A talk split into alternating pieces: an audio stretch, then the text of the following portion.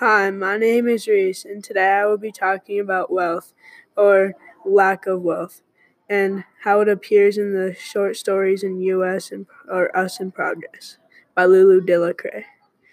The short stories are about Latino youth in America.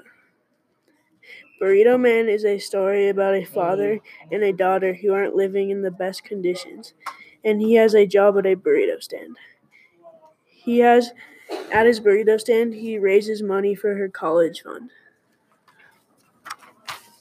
Burrito Man also represents not paying like like not paying enough to like workers, because like it takes them years on end working at the burrito stand to ma- raise enough money for her to go to college, and you get like money for like stuff. And then also, my final idea about uh, was about school.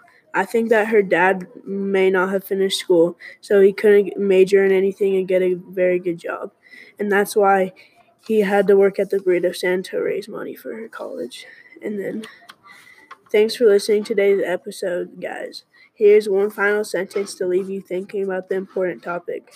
Burrito Man made me emotional about, like, school and, like, how I don't really want to work at a burrito stand.